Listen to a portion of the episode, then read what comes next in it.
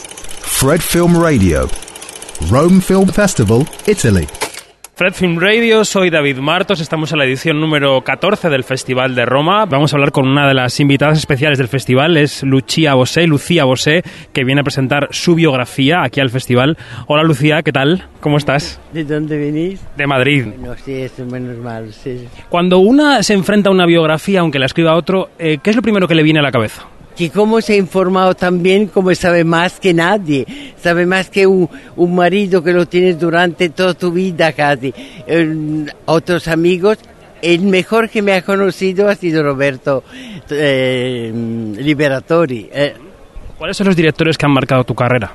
todos los han marcado, porque cada uno me ha dado algo, cada uno ha aportado algo de muy importante en la mi- mi vida.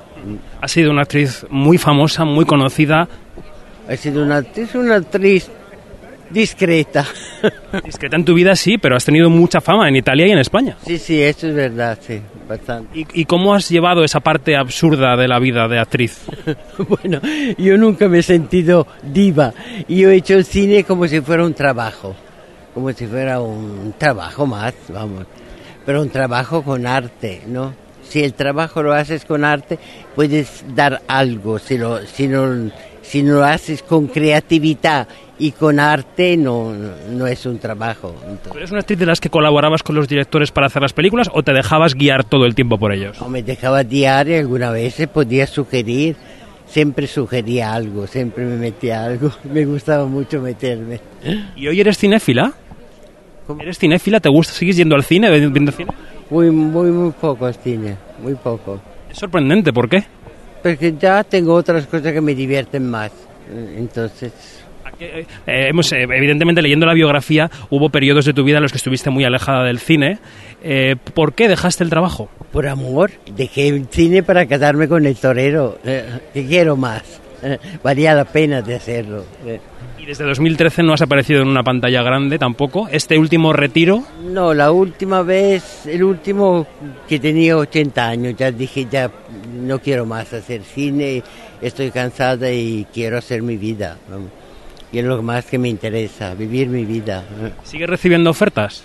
Sí, sí, sí, pero digo, ah, no, a, to- a todo el mundo digo que no. ¿De algún director importante que podamos saber? No, ninguno. ¿Y el futuro qué es lo que, qué es lo que te guarda la vida? ¿A qué te estás dedicando ahora mismo, Lucía? cada día espero algo de, de nuevo y cada día me lo da.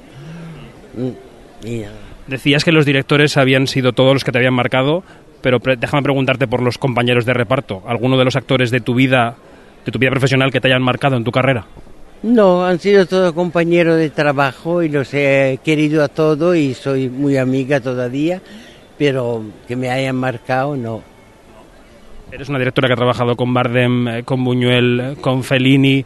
Em, ¿Por qué consideras que sigues siendo un referente para mucha gente? No sé, hay que preguntárselo a ellos, no a mí. Yo qué sé. Eh, Bueno, a lo mejor a veces una puede tener una reflexión sobre su fama. ¿no? No lo sé. Ellos decidirán.